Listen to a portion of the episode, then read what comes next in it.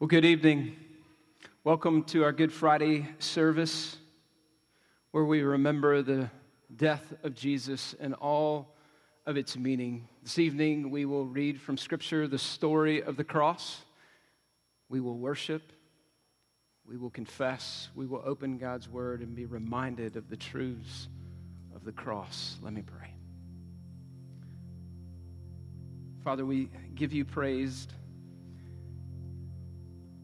that from eternity past you were pleased, that it was ultimately your plan to bring your son to a cross, to die in our place for us. And yet we confess that we are sinners. And we are deserving of death and punishment. And yet Christ died in our place. And so we come together to worship and remember the cross and what Christ did for us. In Jesus' name, amen.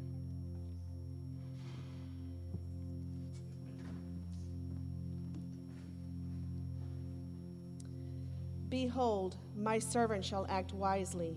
He shall be high and lifted up, and shall be exalted. As many were astonished at you, his appearance was so marred, beyond human semblance, and his form beyond that of the children of mankind. So shall he sprinkle many nations.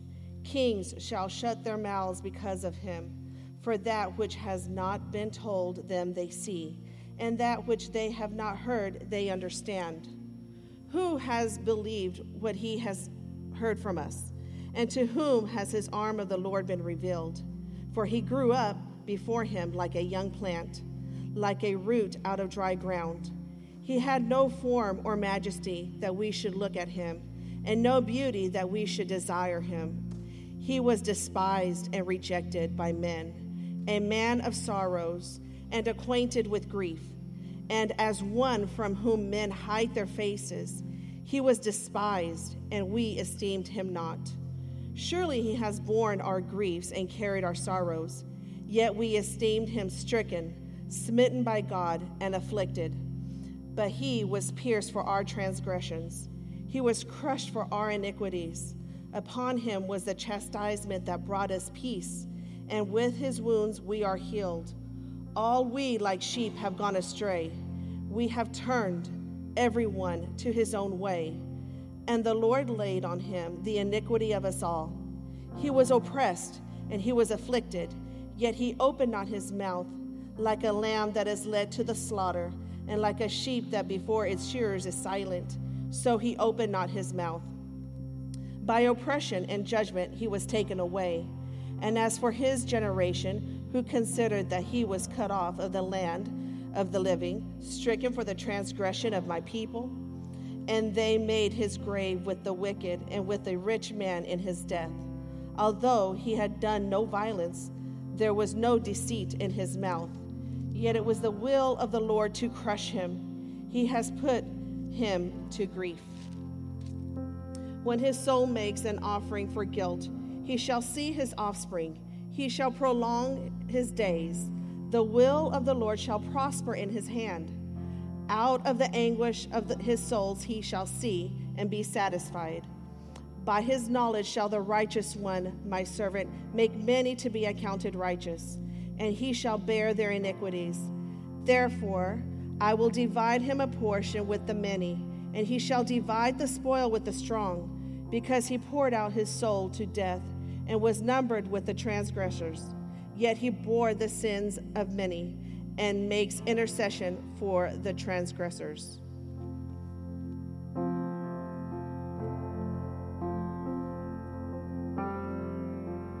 Go on up to the mountain of mercy, to the crimson perpetual tide. Kneel down on the shore, be thirsty no more. Go under and be purified. Follow Christ to the holy mountain. Sinners sorry and wrecked by the fall.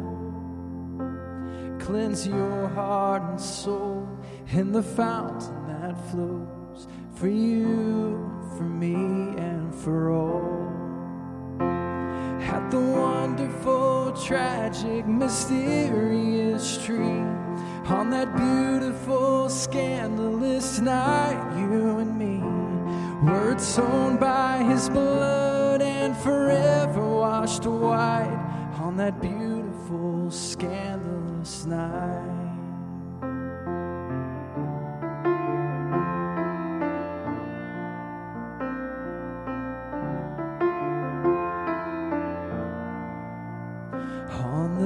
Hillside you will be delivered. At the foot of the cross, justified, and your spirit restored by the river that pours from our blessed Savior's side. At the wonderful, tragic, mysterious tree, on that beautiful, scandalous night, you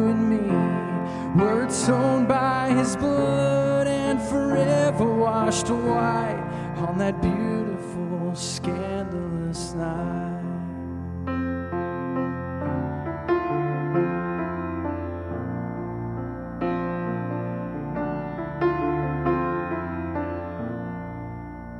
Go on up to the mountain of mercy, to the crimson perpetual tide. Kneel down on the shore, be thirsty no more. Go under and be purified.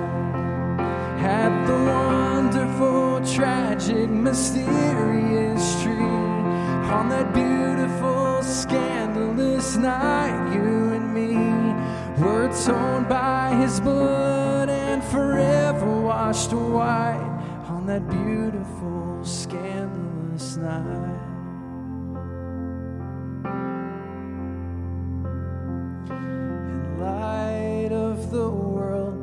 Stepped down into darkness.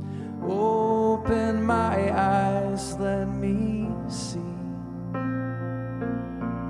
beauty that made this heart adore you. Hope of a life spent with you. And here I am to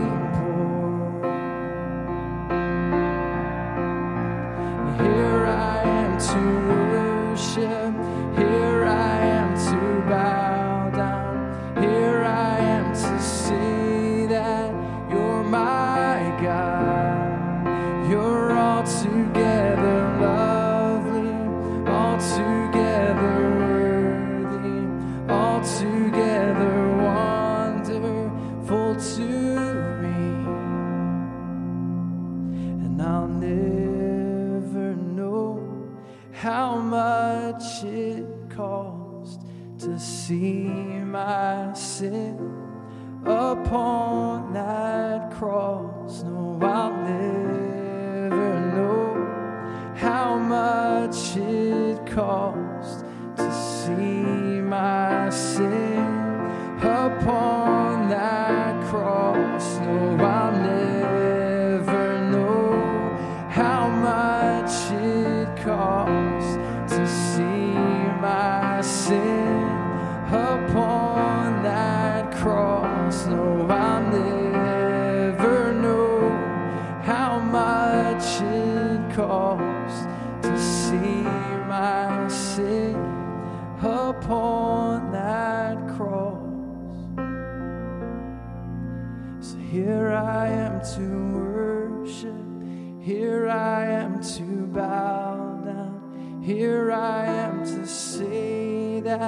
you're my God. You're altogether lovely, altogether worthy, altogether wonderful to me. And I'll never know how much it cost to see my sin upon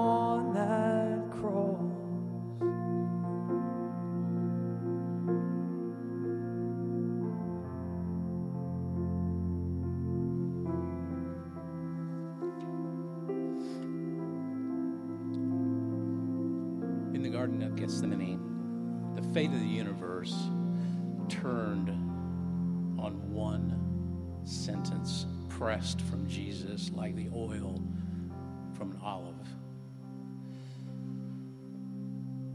Not my will, but your will be done. The disciples watched as Jesus cried out, It is finished. But what was finished wasn't Jesus' life. Was everything separating us from God's love. God with us became God for us by giving up his life to rescue us. If you would please read with me the part of the people as we read the corporate confession. Like the disciples in Gethsemane, we fell away from prayer at the beginning of the trial. Forgive us, O Lord, for we know not what we do. Like Caiaphas in the high council, we spit in your face and slapped the Son of God. Forgive us, O God, for we know not what we do. Like Peter, three times when questioned, we denied knowing the God, Son of God. Forgive us, O God, for we know not what we do. Like the people who cried out for Barabbas, we yelled, Let Christ be crucified. Forgive us, O God, for we know not what we do. Like Pilate, before the yelling crowds, we wash our hands and wrongfully say, I am innocent of this man's blood. Forgive us, O God, we know not what we do. Like the soldiers who prepared Jesus for his crucifixion, we have stripped you, placing a crown of thorns on your head, bending our knees not to praise you, but to mock you. Forgive us, our God, for we know not what we do. Like the centurion standing at the foot of the cross, we hear Jesus of Nazareth cry out, My God, my God, why have you forsaken me? In the distance, the curtain of the temple is torn. The earth begins to shake under a sky of darkness, and we look up filled with awe. Truly, this was the Son of God.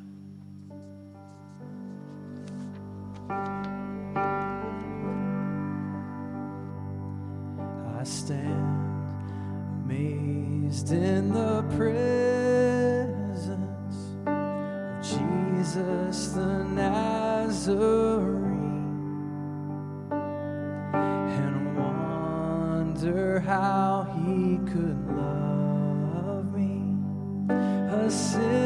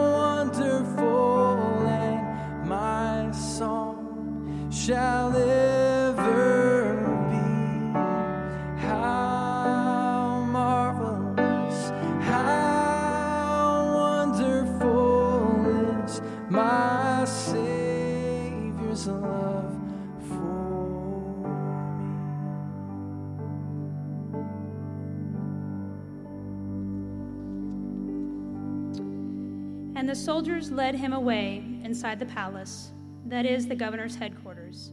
And they called together the whole battalion, and they clothed him in a purple cloak, and twisting together a crown of thorns, they put it on him. And they began to salute him Hail, King of the Jews! And they were striking his head with a reed and spitting on him, and kneeling down in homage to him. And when they had mocked him, they stripped him of the purple cloak, put his own clothes on him, and they led him out to crucify him.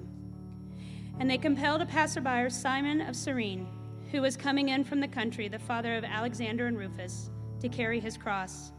And they brought him to the place of Golg- Golgoth, and that which means place of a skull. And they offered him wine and mixed myrrh, and he did not take it. And they crucified him and divided his garments among them, casting lots for them to decide what each should take. And it was their third hour when they crucified him. And the inscription of the charge against him read, The King of the Jews.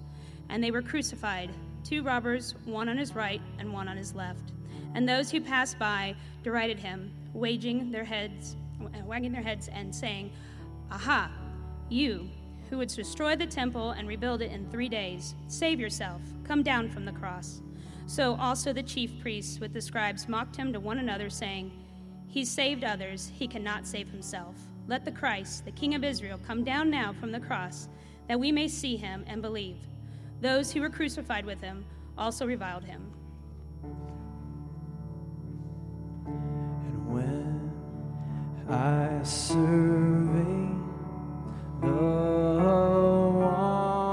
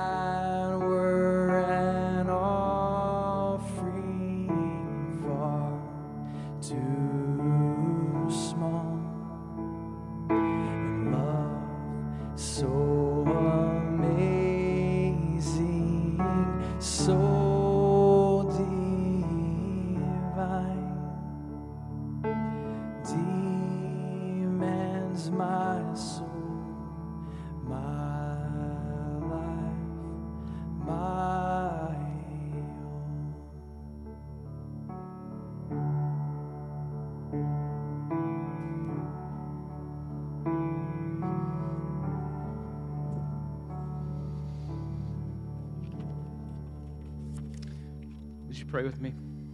Father, we stand here. We stand here condemned. And yet we stand here for those of us who know Jesus. We stand here at the same time and can sing and can say the wonderful cross. That Christ would do what we could never do for ourselves. What a mystery that is. Condemn people bought with the blood of the Lamb. We love you and thank you for the cross. We thank you that we can stand in the forgiveness that Christ offers us. In Jesus' name, amen. Would you grab a seat? Well, there are different names that have been given over the centuries for this day, this day that Jesus died on a cross. Silent Friday, Black Friday, Mourning Friday on one side to consider the depth of sin and the darkness of this day. And on the other side, we see historically some other names for this day Happy Friday, Wonderful Friday, and we call it Good Friday. And it certainly is good, but we ought not lose sight of the horrific nature of this day that our sin put Christ on a cross. Reflecting on that, Dietrich Bonhoeffer captured this tragedy of sin with these words Good Friday is not the darkness that must necessarily yield to light. Good Friday is not the winter sleep that contains and nourishes the seed of life within. Good Friday is the day on which human beings kill God, who became human. The love that became person, the day on which the Holy One of God dies, truly dies.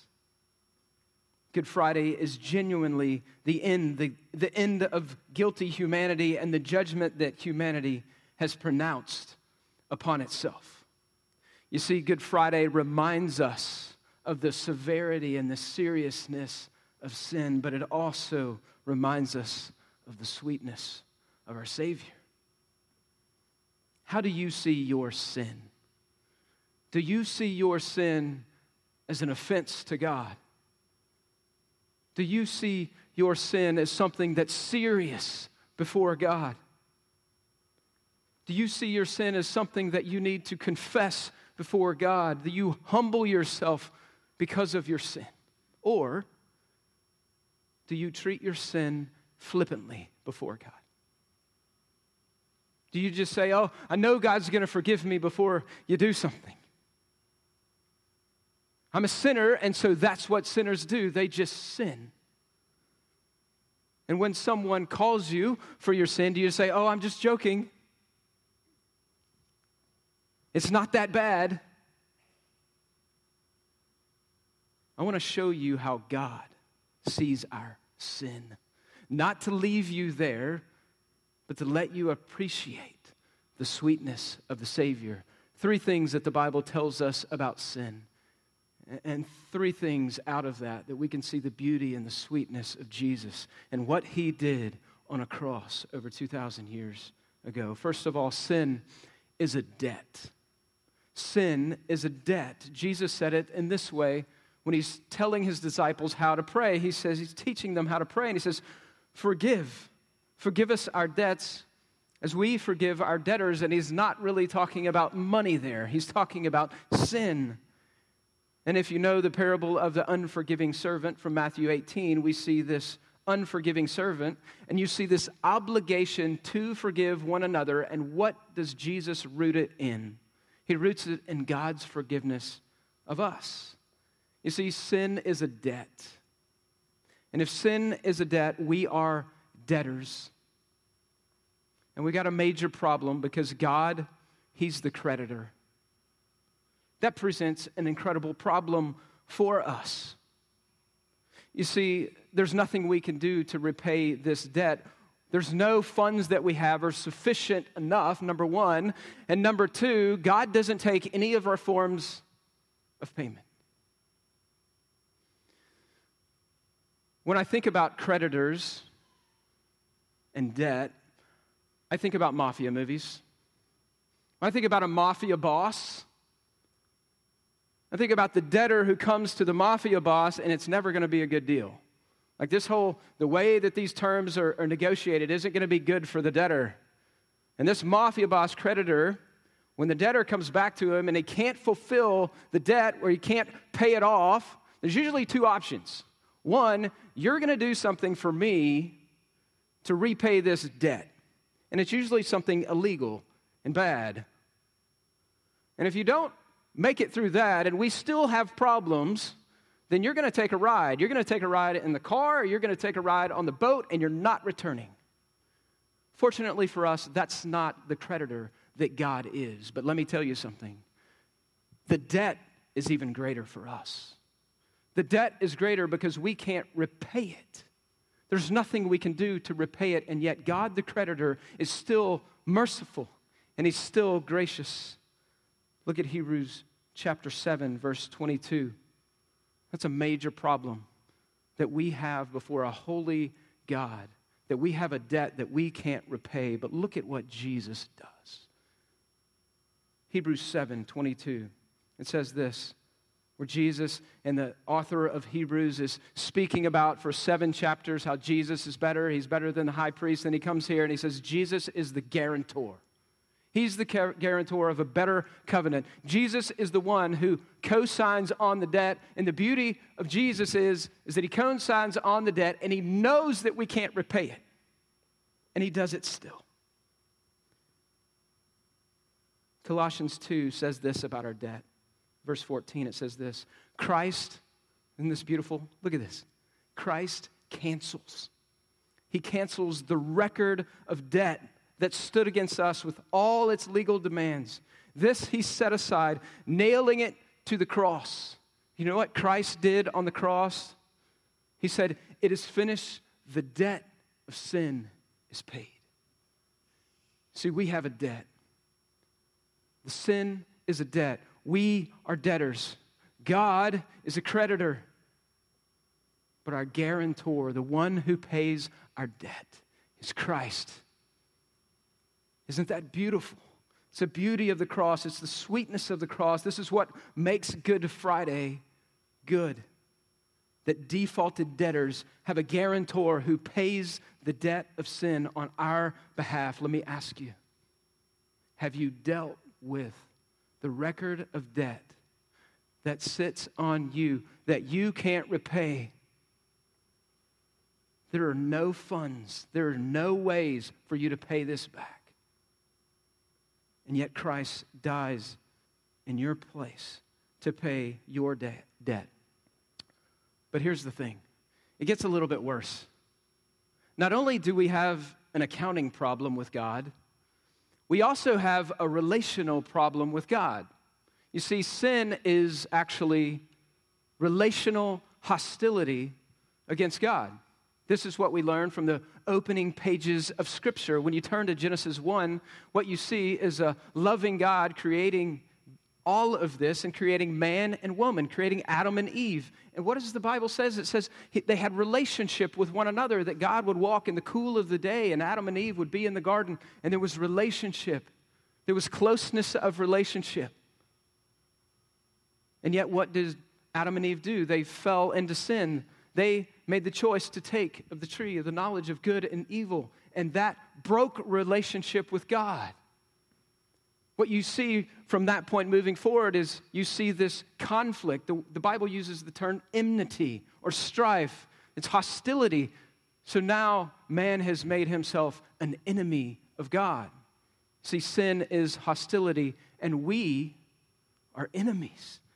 All the way through the Old Testament and New, what you see is man violating relationship with God. God is the one who is violated. And then you see, even in the New Testament, you see this picture of how we are enemies of God. Jesus isn't your homeboy, okay? He's not. Apart from Christ, Jesus is not your friend. There's conflict, there's enmity between us and God without Christ. But how does Christ play into this broken relationship? Look at the beauty of this. 1 Timothy chapter 5 says this For there is one God, and there is one mediator between God and man, the man Jesus Christ. What do we do in relationships when they're broken and we have two warring parties against one another and we can't work it out? You think about that on a world stage right now. You think about Russia violating the sovereignty of Ukraine and invading them. And what are the world powers and the people of the world trying to do? They're trying to mediate to stop this madness.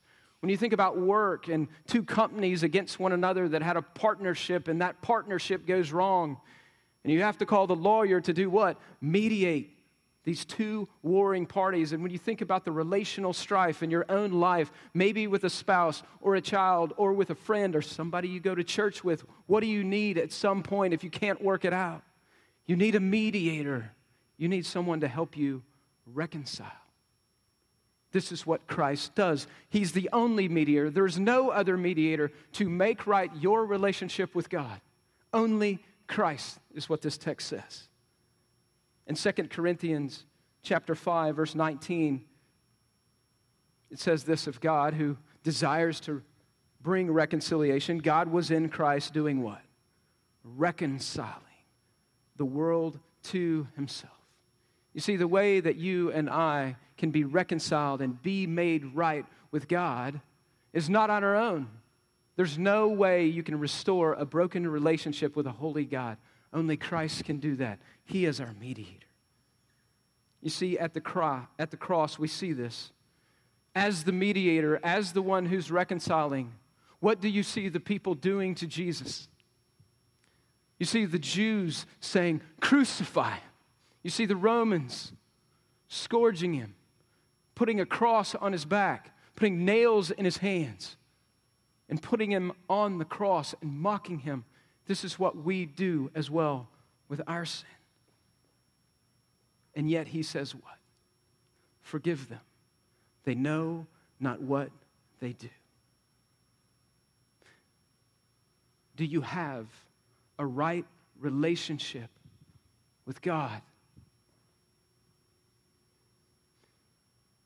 Do you have a relationship with God through the mediator, Jesus Christ?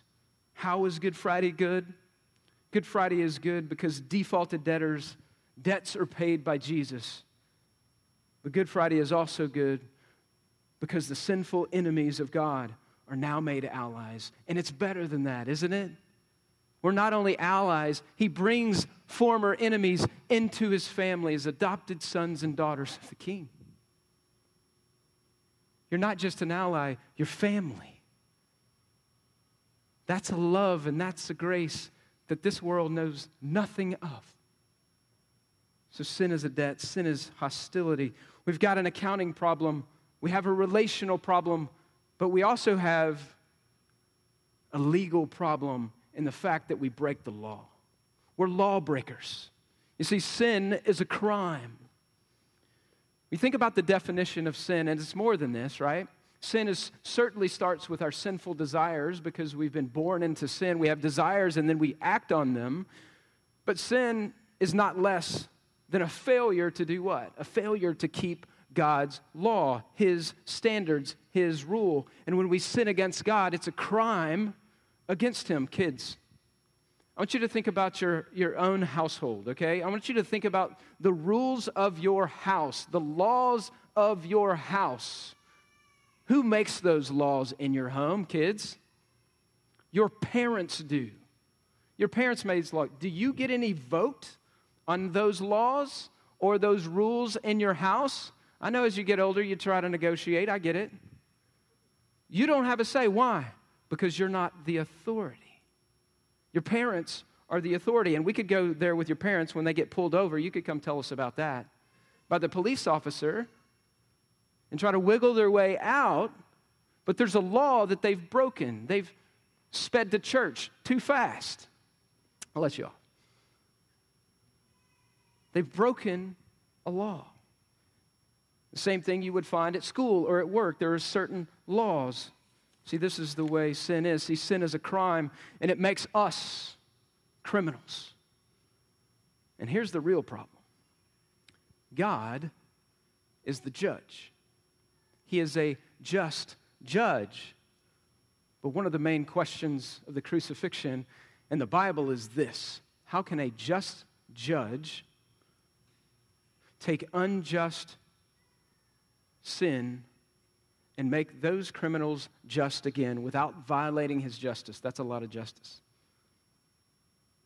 Here's how Isaiah 53, we read it just a minute ago. I'm going to hone in on two verses so you get the gist of it. He was pierced, Christ was pierced, the Messiah was pierced for our transgressions. He was crushed for our iniquities. Upon him was the chastisement that brought us peace. And with his wounds, we are healed. We all, like sheep, have gone astray, each to our own way, and the Lord did what? He laid on Christ the iniquity of us all. 2 Corinthians 5, we don't have it up here, but it says it this way 2 Corinthians 5 21. God the Father laid on Christ. He laid on him. He made him who knew no sin, that's Jesus. He made him who knew no sin to become sin, to take sin on himself, that we might become the righteousness of God through Christ. The crux of the crucifixion is this Christ is our substitute. He's our substitute, that He died in our place to satisfy the justice of God, as also to pay the sin debt that we have.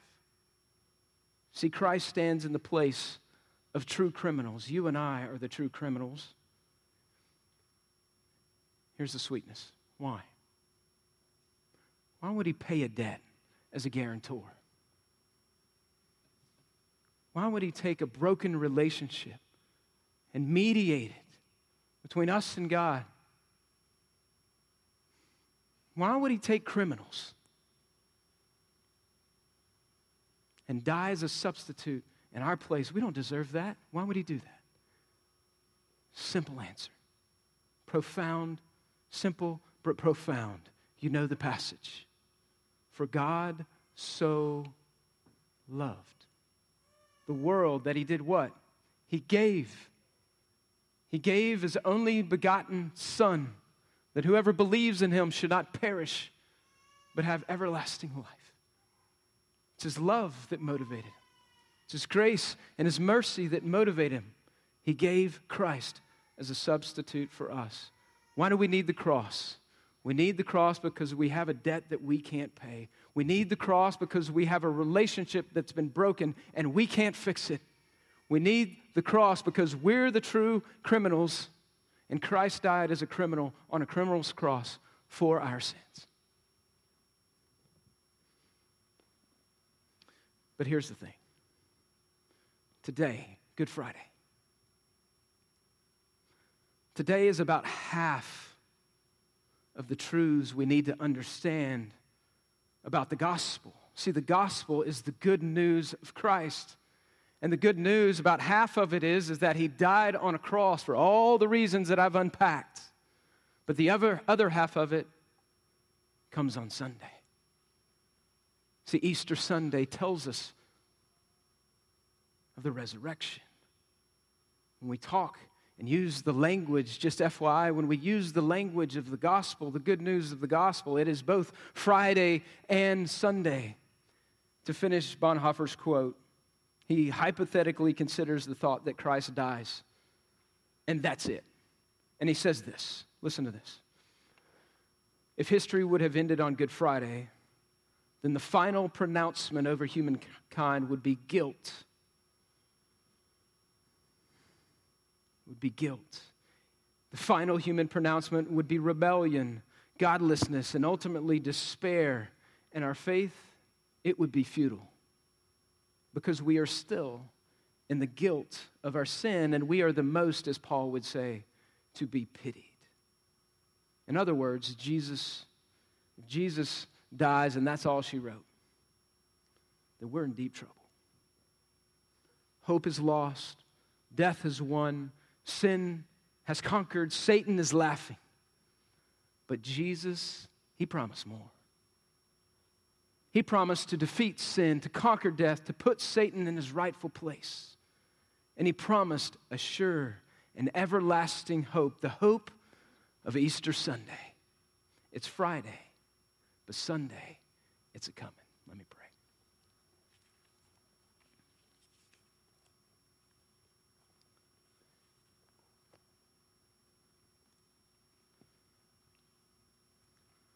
Father, it's good for us to consider our sin before you, a holy God who is just, who is the creditor, who has been violated. It's good and right for us to understand our helpless plight. But you don't leave us there. And it's also good for us to consider how God, you take the initiative in all three of those cases we looked at today. You take the initiative to cancel our debt. You take the initiative to take a warring party, an enemy, and make him a friend. Father, you take the initiative to even put your son on a cross to die in our place. And so we can worship. We can say, This is a marvelous day. It's a wonderful day. It's Good Friday. We thank you, Father, for your love for us. In Jesus' name.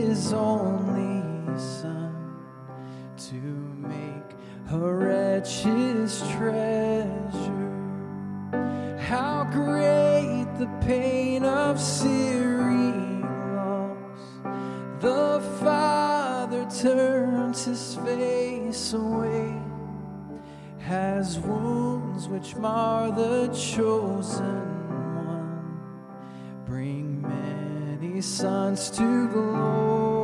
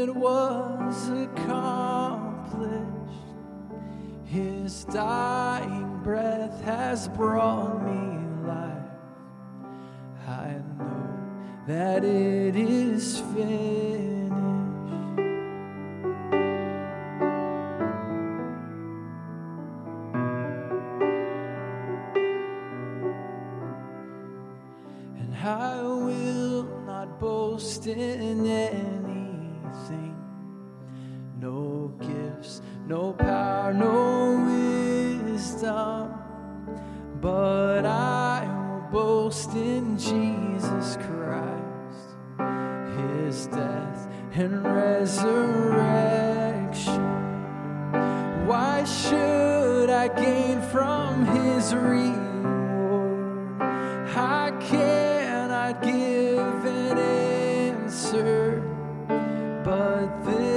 I know with all my heart his wounds have paid my ransom. And why should I gain from his reward? I cannot give an answer, but this I know with all my heart his wounds have paid my ransom.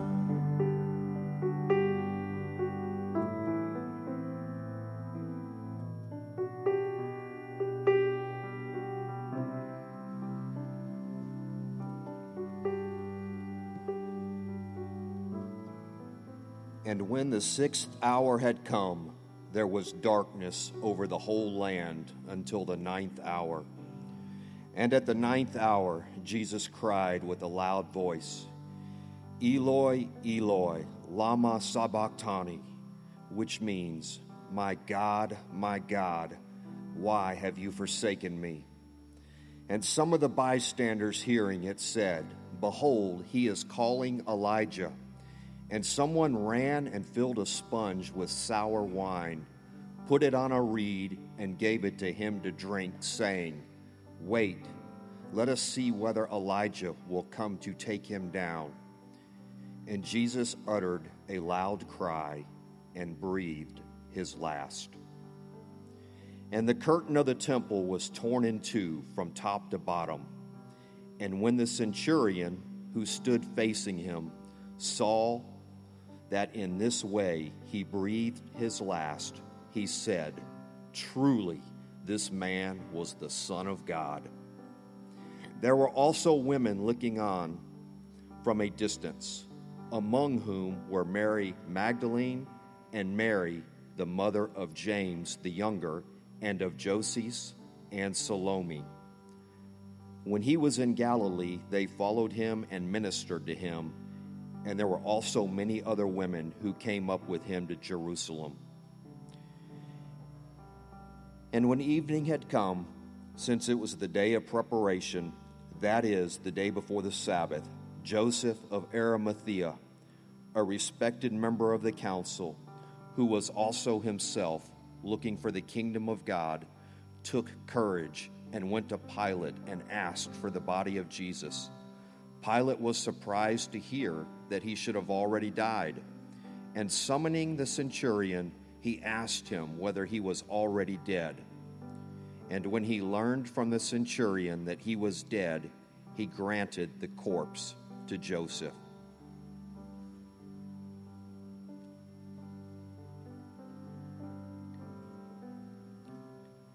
And Joseph bought a linen shroud, and taking him down, wrapped him in the linen shroud, and laid him in a tomb that had been cut out of the rock. And he rolled a stone against the entrance of the tomb.